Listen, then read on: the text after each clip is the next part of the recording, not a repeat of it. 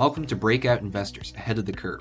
Today we have a very special episode as Aaron Warwick interviews Greg Crawford, CEO of Quipt Home Medical, ticker QIPT. But first, a disclaimer.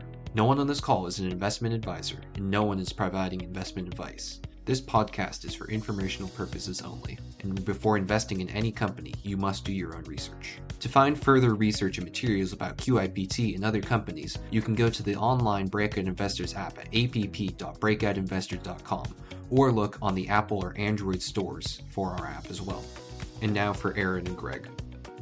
Well, we're happy to have with us today Greg Crawford, the CEO of Quipt Home Medical, ticker symbol QIPT. And Greg, you've been on with us before, but for some of the people that maybe aren't familiar with the story, haven't heard from you before, just like to begin maybe a quick overview of what the company does for those who are new to this name. Yes, thanks, Aaron, and I appreciate the opportunity here this morning. So Quipt Home Medical is a full-service clinical respiratory provider. So we provide respiratory devices such as home oxygen, sleep devices, and ventilators to patients inside their homes. So currently, Quipt operates in 26 states with over 115 locations.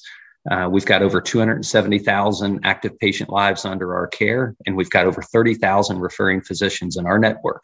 Okay, Greg, appreciate that overview. I've been following the business for a while now, and I'm really impressed with what you guys are doing. And later, I want to talk about some of your organic growth initiatives and how coming out of COVID now you guys expect to ramp that up. But before we do that, I really want to talk about your acquisitions. And the reason I want to do this is I think there's a lack of clarity for some investors or potential investors in your company. And they see that, a lot of your growth has been by inorganic means through acquisitions. Can you talk about why acquisitions are a necessary way for this type of business to grow? Yes, absolutely. I mean, first off, we operate in a very highly fragmented market. So it's estimated that there's over 6,000 quote mom and pop type providers out there that could be acquired. Oh, wow. So it's really fragmented. But on the other hand, this is really an industry of scale, and that scale is very, very important in that in order to maintain a good margin. And then we also, and that Quipt really sits in a very unique spot in itself, as we continue to expand throughout the U.S. and that we kind of still have a lot of geography to cover there.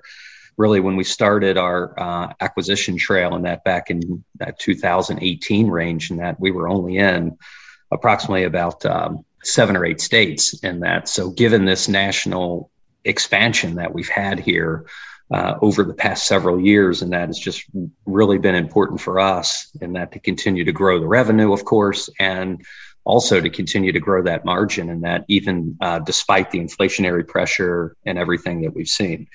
It's also very important to obtain national insurance contracts. We believe that national insurance contracts, and that will be very important in that and help fuel our organic growth. And you need to have a lot of geography in order to do that. Yeah. And isn't it also, we can talk about the national insurance contracts here in a minute as well, but isn't it also true that we think about, let's just say, a company selling software. They can go into any state in the union and, start selling to a company. But for you guys with these insurance contracts, if let's just say you've got, business in California, that doesn't mean that you can just go open a shop up in Oregon and then, be on an insurance contract. Is that an accurate way to think about it?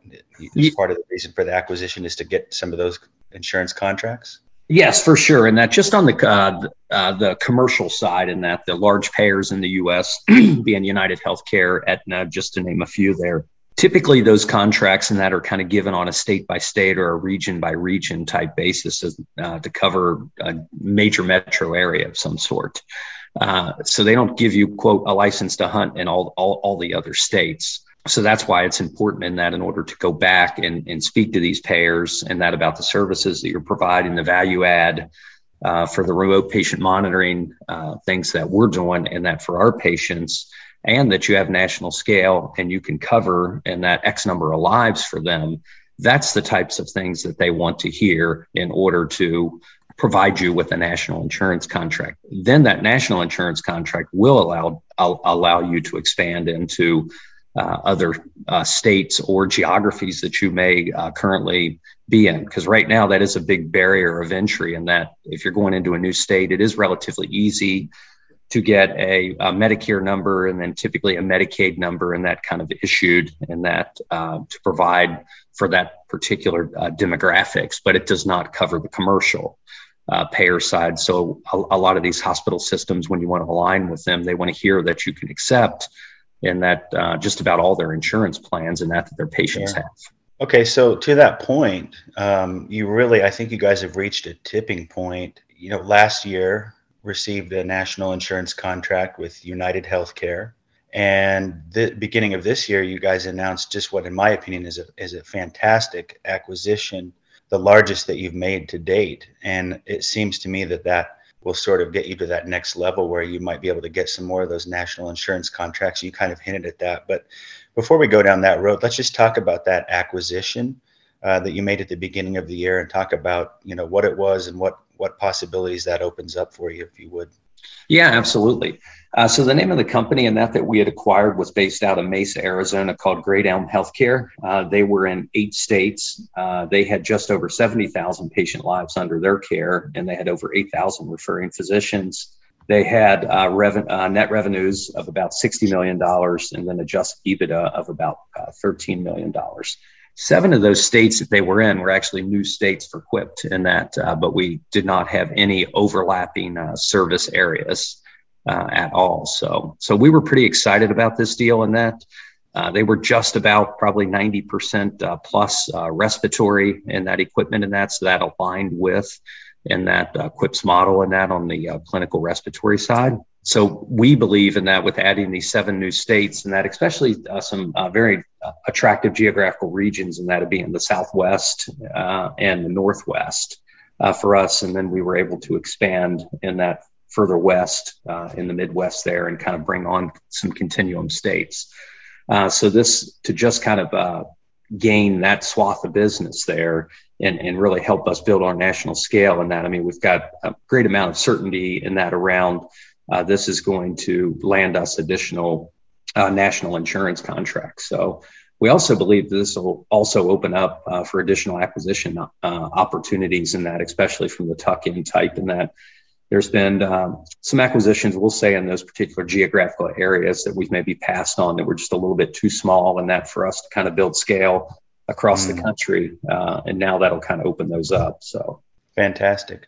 So, and that's kind of been your bread and butter up to this point, these tuck-in acquisitions. You guys have done an amazing job with that. I think, you know, integrating these businesses, you've been usually able to get a very attractive price on those smaller acquisitions. And then you've done an excellent job in terms of, you know, providing some of your technologies to end up getting more recurring revenue, expand the margins and so forth. So I look forward to seeing some of that in these new states. As it relates to the larger one with Great Elm, the larger acquisition, it seems to me like, you know, you have some really good synergies there, but also you have some things that I think that business is going to add to you guys. You can add, certainly there's technologies and processes and stuff that Quipt had that you can layer on to Great Elm's business, but what also does Great Elm add? What are some of the values besides just that revenue and the EBITDA that they add to you? Yeah, I think one of the big attractive things there would be the opportunity for a cross-sell. They were primarily focused on sleep devices and sleep supplies. So we believe there's ample opportunity for us to cross-sell the high acuity respiratory products such as ventilators, and then of course the home oxygen therapy. So we're pretty excited about that, giving us that opportunity in that. And you know, another thing about this is this was really a lot of these mom and pop businesses in that quote haven't been institutionalized. And this particular business and that, you know, we feel like in that the team that was running this before had done a good job of, quote, institutionalized it. So a lot of heavy lift in that was done prior to us obtaining the business. So although during the due diligence process with our scale, we were still able to identify about $2 million worth of pro forma cost savings and synergies and that we believe we're going to be able to achieve here over the first 6 months of 23. So, Greg, one of the things I've always kind of bragged on you guys about is, you know, your operational excellence. And you really do not, I mean, not to, by no means is this a criticism of how you guys financially operate. And I think you can see how well you do that by these $2 million of savings that you mentioned that you've already identified. But you know, unlike a lot of companies that are going around acquiring a lot of other business, you guys are not what I would call, quote, financial engineers. You're really operational. And I think anyone that spent time talking to you knows that, you know, you're really good at the nuts and bolts. You're really good at operating. You sort of live for that. But what, you know, I in the institutionalization of Great Elm, it seems like they really had some financial guys that were running the operation. And from that side of things, is there anything that they add to you or any sort of processes or technologies that they had that'll help Quipt from that perspective? Yeah, I think that's a good observation. You know, for sure in that we have been more operationally focused in that, although we feel that we're very strong on the financial side. We use actually a lot of financial reporting, and that and data analytics is what helps drive our operational excellence. So one thing, and that I know we've been talking about M&A to shift a little bit of gears here, is I always like to think of us as not basically a roll-up story, but more of an integration story, because I think that's where we really shine as a company and the team and everything is we're just great integrators, and we stay laser focused on these acquisitions and getting them integrated onto our platform and ensure that we've got everybody kind of working off the same systems and things like that. So, but Great Elm in that also in that had a lot of things that they were doing on financial reporting and that some robust things that we'll be merging in that to come out of that better than we were before. And they had certain processes and technology advancements and things that they were further ahead than we were for that size company in that. So when we kind of look at this, there's a lot of things that we're going to be able to merge that we're in the process of integrating together here that we're going to end up coming out a much better company. Yeah, that's why I was so impressed with this acquisition. I mean, I don't think you could have asked for anything better. And so I'm really happy to see what you guys did there. What, you know, another thing as it relates to when you see companies that tend to be more roll-ups, which as you just mentioned, that's not really what you do. But a lot of those companies, you know, one of the ways that they save money is by cutting employees, but you guys don't do that. You seem to a lot of times now. Sometimes there's some, you know, natural attrition, but you guys don't usually go in and just start cutting the employee base. You still have to have people there locally running it. And some of your businesses that you've acquired some excellent talent, you know, on the ground. How does that with Great Elm? What are you seeing there in terms of the talent base? Yes, absolutely. We really acquired some very, very seasoned operators in that that's really running this business. And they have been for a while. And I think that's part of its financial excellence, too, is so now in that team that's been long veterans in the industry of operators are able to align with the rest of our team. And really, we like to say we've kind of taken some of the reins off. And, you know, now we're allowed to let them kind of expand as being operators. We really understand opportunities more than, quote, the financial engineering that you mentioned. Sure. But that's a very good point to bring up in that about that's never been our motive or anything is when we go to buy a business is that we're looking to cut labor or anything like that. But it truly does just happen through natural attrition. As we get bigger, we get more efficient.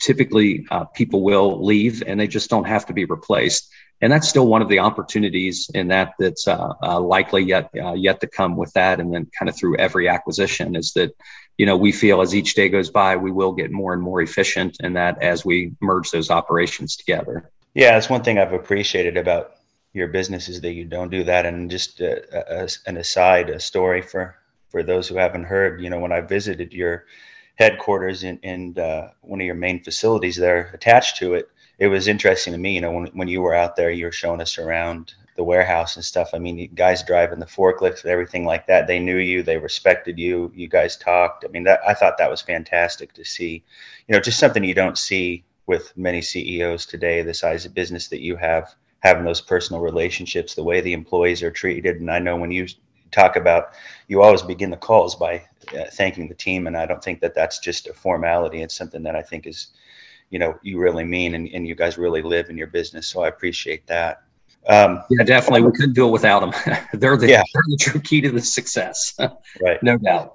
Wanted to talk about, move on to the organic growth, because I think, you know, for whatever reason, it seems like investors tend to appreciate that more than the than the inorganic growth, even though that's been extremely solid for you. You've got these attractive deals. You've done a great job integrating them. Nonetheless, it seems like the market just loves organic growth. And that's something that you guys have been decent on in the past, you know, before COVID and even the beginning, you know, more like the 8 to 10% per year organic growth. But you guys are saying that you're going to match or beat that this year. So could you talk a little bit about, you know, what these opportunities are and why there are more opportunities coming out of COVID and also probably out of the, you know, guys have been on allocation with the sleep devices due to the Philips recall. So just if you could sort of lay that out for us, what your plan of attack is here in 2023.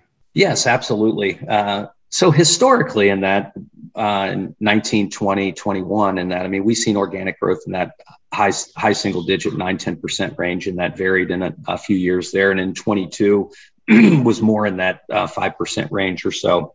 And really, the main underlying factor in that for us in 22 was the sleep supply allocations. I mean, that hurt the entire industry and hurt Quipt. And, you know, now kind of real-time information here in that January is the first month that we had no allocation on some sort of connected device, I'll say, and that from our largest supplier. So they've been able to manufacture in that two different platforms, and one of them was removed off of allocation. So, and we've also, in that, believe that allocations, you know, are going to increase in the coming months because they've held very, very steady in that. So we believe there's a huge pent-up demand out there in the market. Maybe not particularly in that sitting with us or anything, but there's we're hearing from a lot of our sleep labs and our referral physicians on the sleep side in that they weren't sleeping a lot of mild sleep apnea patients in that for a while because they knew they couldn't get set up on the device. So they were really treating the severest. So we think there will be a push in that for those to get back in there. Yeah, Greg, if I could just interject here. I mean, my understanding is when you say about the allocation, for those who might not understand it, is that basically there was a limited supply. And so you guys couldn't get all of the product that you needed, that you had demand for. Is that accurate? That is correct. Yes. And that had really been going on since mid 21 all the way through 22. And so now starting in January, you were able to get what you needed. Yes, correct. Yes. Okay. Sorry. Go ahead. I just wanted to make sure that was clear for those who might not be super familiar with this story. Yeah. So that's has been an ongoing problem in that with a supply chain on sleep devices since a major recall from one of the major manufacturers. Just to give a little bit more background on that, we also in that go ahead. Another kind of tailwind in that we have going towards our back here, and that has been the expansion of our sales force, and that's really been challenging for us over the past couple years, really kind of during the height of COVID in that we lost salespeople. A lot of people weren't working, kind of the whole job market and things like that. And a lot of most of our call touch points in that had restrictions or were closed for 2+ years. And we really started seeing those restrictions and that being removed in that, and, you know, mid 22. So that's when we really started back on our hiring, actually the recruiting and hiring of additional sales reps. That was kind of our third time in that really since COVID had ramped up that we had started in pause. So here when we started in 22, of course, and that we haven't had to pause again. So we continue to add and expand into continuum areas. It usually takes about 6 to 9 months in that for a rep to contribute. So we're just starting to see some of the first signs of those reps contribute that were hired in the back half of 22. So we think as we get out into 23 with the additional hires that have been onboarded towards the end of 22 and here recently, and they start contributing, that's going to help, fuel that organic growth. Another one that we have too is would be CPI increases in that we received from CMS.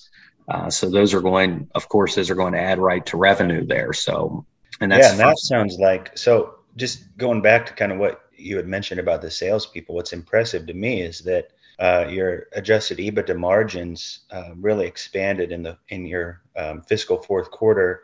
I think they were 21% or something like that. And that includes very little contribution from those salespeople that you hired. As you mentioned, there's, you know, 6 to 9 month lag between when you hire them and when you start to recognize revenue. So what's your expectation there? I mean, you, with the margins and as you said, the CPI, the increase to the Medicare reimbursement rates, it sounds like it's going to be roughly on average around 8% increase for your products that you sell. And that's about roughly 35-40% of your business. So what should we expect on those margins? Yeah, so last quarter in that our margin that came in at about 22% in that. So we did see it creep up there. So we did see it creep up there a little bit. And, you know, we expect to maintain it in that at a minimum in that within that range there, and that if not increase. Prior to inflation, if you go back and look at some of our historical financials and the second half of our fiscal 21, we were encroaching on that 22-23% before we hit inflation, and that when we were scaling towards about $100 million. So we've always thought that scale was going to be, as I mentioned, extremely important in this business. So, But I do want to clarify that just over 8% is only on our Medicare and our Medicare Advantage portion, which is about 35% or so of our overall revenue.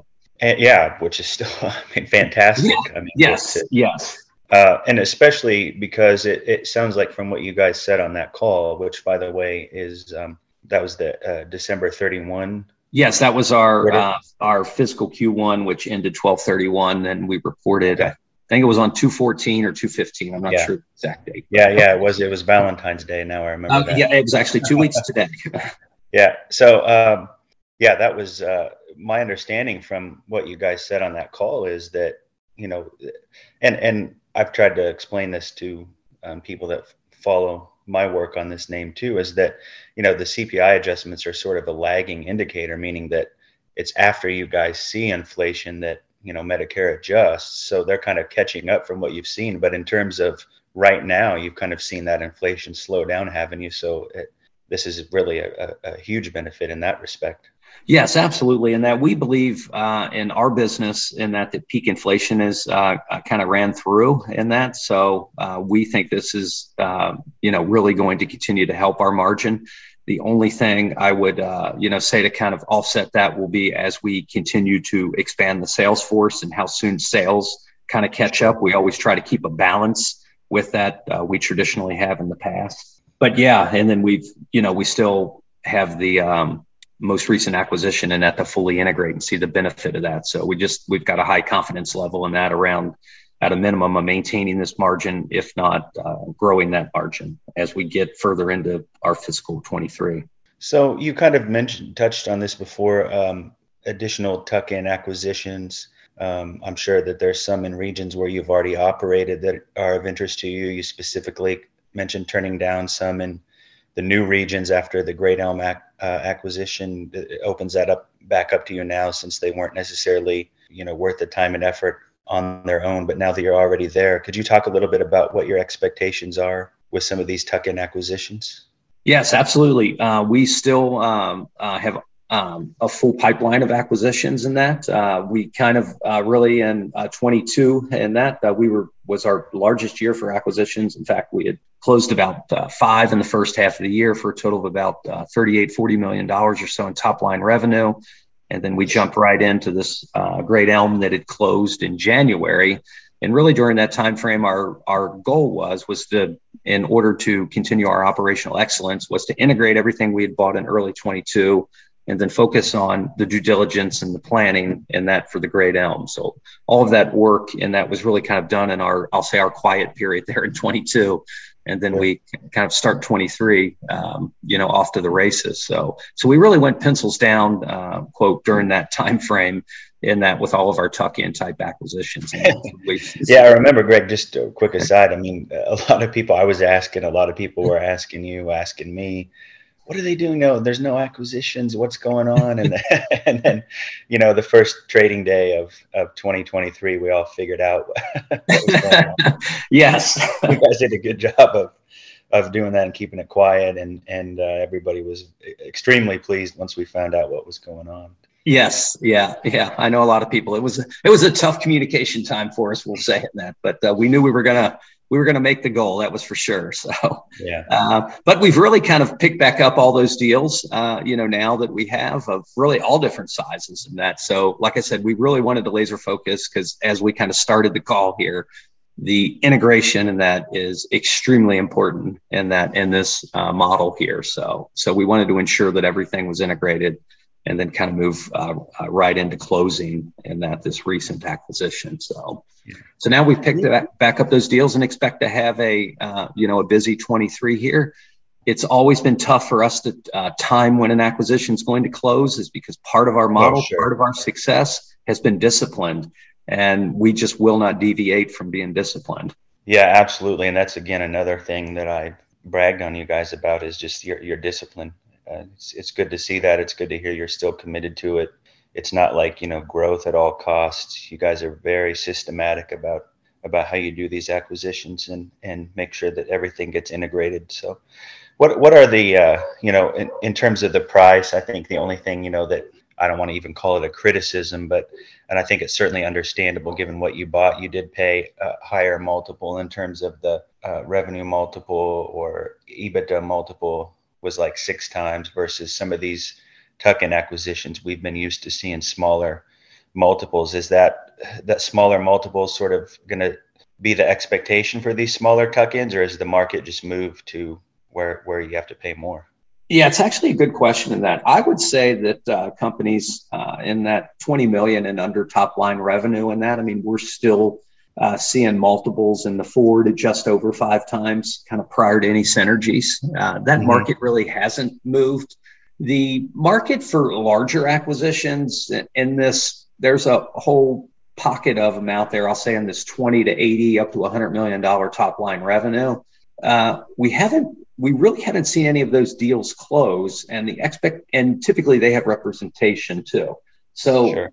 We're kind of still seeing multiples, expectations in that 7 to 9 times, but at the same time, we're not seeing the deals close. So we feel, right now we've really kind of set where the market is even for a larger deal, at least up to this, $60-80 million with closing this deal at a 6 times multiple. And then of course we were able to get about a full turn in that of synergies, even out of this one. So yeah, absolutely. Final thing I want to talk about before maybe we get into things that are risks or that, things that worry you as the CEO. I want to talk about this national insurance contracts a little bit and what are your expectations there? You did say that you think that the Great Elm opens up some other opportunities. What should we be thinking about there in terms of some expansion of national insurance contracts? Yeah, absolutely. And that, I mean, we expect to have at least one in that here, in the near to medium term, if not sooner. We've got several that we're working on. So we do believe in that this has a lot of upside in that for us is kind of negotiating these national insurance contracts. This doesn't only allow us to really kind of expand into new geographical areas too, and that there's a lot of administrative burden in that that's kind of removed with having these contracts versus, maybe having 27 different United Healthcare contracts. Yeah, the billing department's kind of managed too. So there is some administrative cost in that we've seen, come down in that and just more efficiencies created throughout the billing. So these are really just a win-win in that as the company matures. And a lot of other scaled nationals in that they've already went through this, so that's not something. So I think this is very specific in that to Quipt just because of where we are in the life cycle of our company. That actually brings up one more thing I want to talk about that I didn't think about asking you before. And that is as it relates to some of the administrative burden and things like that with these insurance contracts. One of the things that you guys have done real well as you integrate some of these companies is getting recurring revenue that maybe these smaller companies aren't getting because their patients don't realize necessarily what all their insurance will pay for. Could you kind of talk about what you guys have in place in terms of the resupply program and how that helps with your recurring revenue? Which is like, I think you said, 77% or something like that as of the last quarter.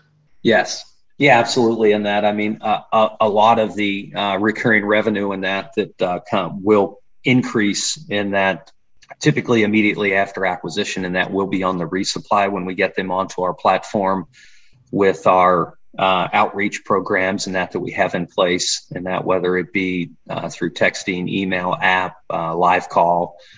So we really work to educate these patients and let them know that they're eligible for supplies, get them signed, and ensure that we're maximizing and that what the patient's eligible for.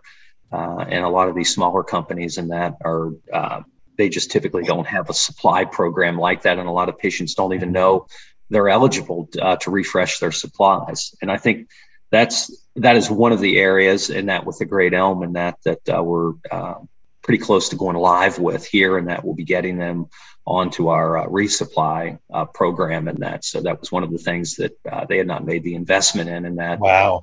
Into these. That's areas, so. Yeah, that's fantastic to hear. Yeah. That kind of revenue. And didn't have that. Oh, wow. Yes. Some pretty low hanging fruit on that front. Yeah. That's just strictly, it's just based off of what we've seen historically, considering, we've probably done this 14, 15 different times. So. And so my understanding of that is that your resupply program would basically be that patients are eligible for new supplies, and prior to them being on your resupply program under the previous company that you acquired, they didn't know they were eligible, and the only way that they could actually get a new supply would be to go into the store, call the store, whatever, and say, hey, this product seems like I need something new, and then the store would be like, oh yeah, you're eligible for it, but there was no notification that they could get that supply. So maybe that they would have been eligible for it, say, every 6 months, but they're only coming in every year or two. Is that an accurate way to think about it? Yeah. Yes. And even just to break it down a little bit further, in that is typically we may see in an acquisition in that to where a patient's ordering 1.5 times a year. And as a company in that, we're kind of encroaching in that in some of our business units that they're having order over 3 times a year that they're ordering. And then also that, we've seen a significant increase in that in the dollar value of the box going out, where we ensure that we're putting the maximum amount of cushions and that the patient's eligible for. They're maximizing the box and ensure they're replacing all their filters and tubings and things like that. So we're able to get the value of that box that goes out too. So it's going out more frequently and at a higher revenue. Well, thank you for that explanation. I just want to conclude. I'm extremely bullish on your company.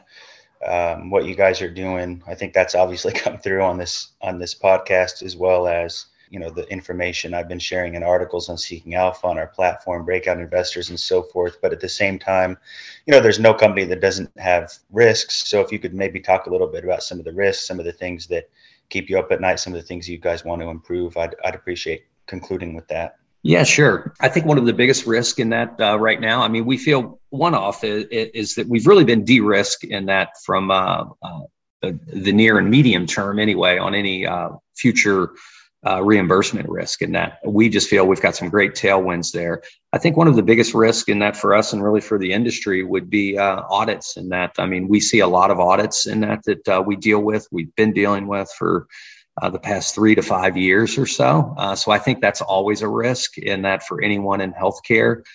And I think right now that's our biggest risk in that we have. I think even one of our peers in the industry had kind of went through something very similar with the OIG, which they came out of it on the other end, which is not surprising because it was very, very good business. And they had very good documents in that from my knowledge. So but I see that as always being a risk in this particular industry that we're in, and especially in healthcare as a whole. Well, Greg, thank you so much for your time. We appreciate it. And good luck here moving forward with this integration of Great Elm, and look forward to the continued success this year and beyond. Thank you. I appreciate the opportunity. Everyone, have a great day. Some or all the speakers may maintain positions in the securities discussed in this podcast. The views in this podcast expressed are those of the speakers, not Breakout Investors. This podcast is for informational purposes only and should not be relied upon as a basis for investment decisions. Neither Bracket Investors nor any of its affiliates makes any representation or warranty, express or implied, as to the accuracy or completeness of the statements or any information presented by this podcast and any liability, including in respect of direct, indirect, or consequential loss or damage, therefore is expressly disclaimed. No one on this podcast is an investment advisor. No one is providing investment advice. Before investing in any company's stock, you must do your own research. Thank you for listening.